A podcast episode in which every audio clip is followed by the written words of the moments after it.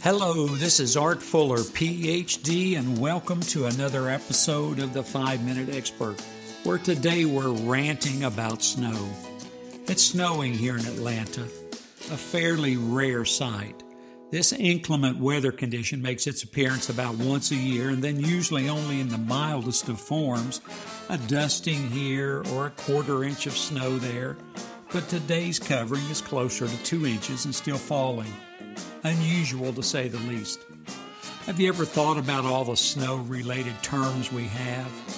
It's flurries, or we having a snow shower, there's a snowstorm, and finally we've got a blizzard.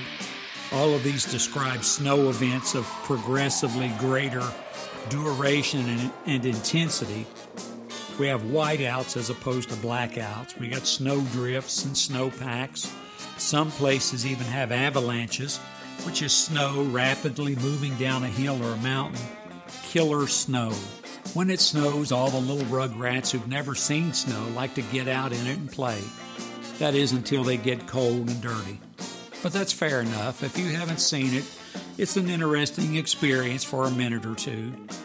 The kids across the street are trying to do some kind of sledding in the inch that's covering their front yard, but there's really not enough to pack down and cause the sled to glide across the white stuff. It can be kind of amusing to watch a pet that's never seen snow before as they respond to it. Some act like their feet are on fire and they step gingerly on it, trying to lift their paws real quickly. Others open their mouths and try to catch it on their tongues. But after a minute or two, even this bit of amusement loses its interest and appeal. I'm personally a bit of a curmudgeon when it comes to snow.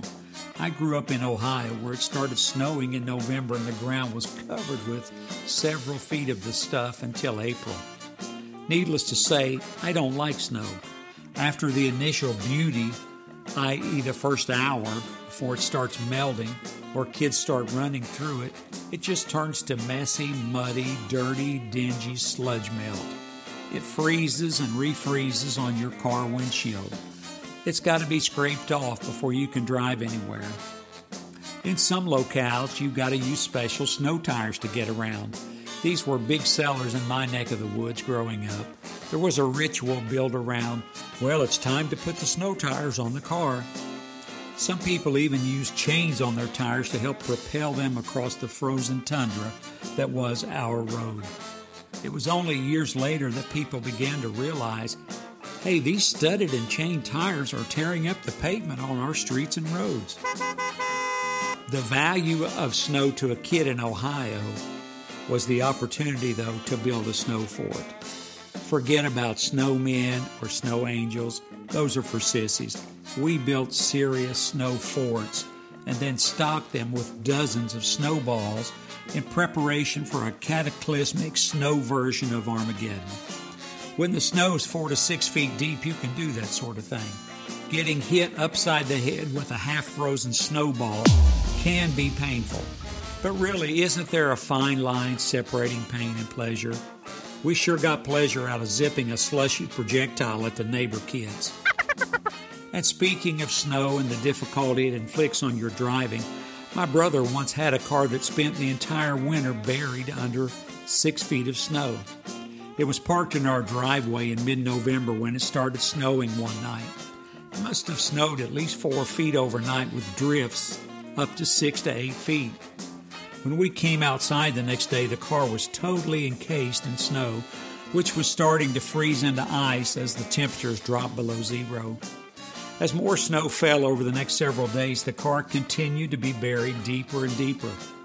It spent the whole winter sitting there until the snow melted in April. People who didn't grow up with snow love to talk about how beautiful it is. Oh, I love the snow, it's so pretty. They never experienced the aggravation of having to wear snow boots, snow suits, gloves, hats, scarves, toboggans, mittens, all over your clothing everywhere you went to try to survive the temperatures and that stupid white stuff. It would freeze to your clothes and then you had to dry them out. You had to have a place to put your wet boots and shoes once you came inside. Some people have purchased snow blowers to deal with this powdery mess in their driveways.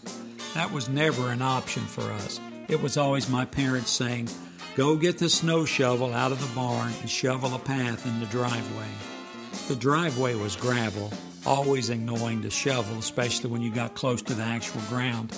And the path was a tunnel of sorts that led from the back door of our house to the car in the driveway. Many times this path was deeper than I am tall. So, yes, it's snowing here. Enjoy it while you can, Crumb Crunchers. I won't be going outside today. I'll be sitting back, looking out the window, and thanking the Lord I don't have to shovel that mess. Well, Larry, what do you have for us from the Peanut Gallery today? Jack Frost from Dayton, Ohio emailed us today. Wait a minute. Larry, this can't be real. Jack Frost, do you think I don't know this is some sort of planted email? Anyway, Jack Frost emailed to say how much he loves winter. Quote, It's my favorite season of the year. The cold is invigorating. The white powder makes everything shiny and new looking. It's a time for snowmen and snow women. Love is in the air. It's a time of crystal and beauty. Unquote. Well, Jack, if there even is a Jack, thank you, but no thank you for sharing your thoughts on winter and snow. Maybe it touched some listeners' heart, but it didn't move mine. I still hate the stuff. Larry says thankfully chimps don't have to survive or deal with snow since they don't have natural snow boots to wear. Well, for that matter, you don't have anything to wear really, let alone snow gear. Hey, folks, tell one person about the podcast today. You'll be glad you did.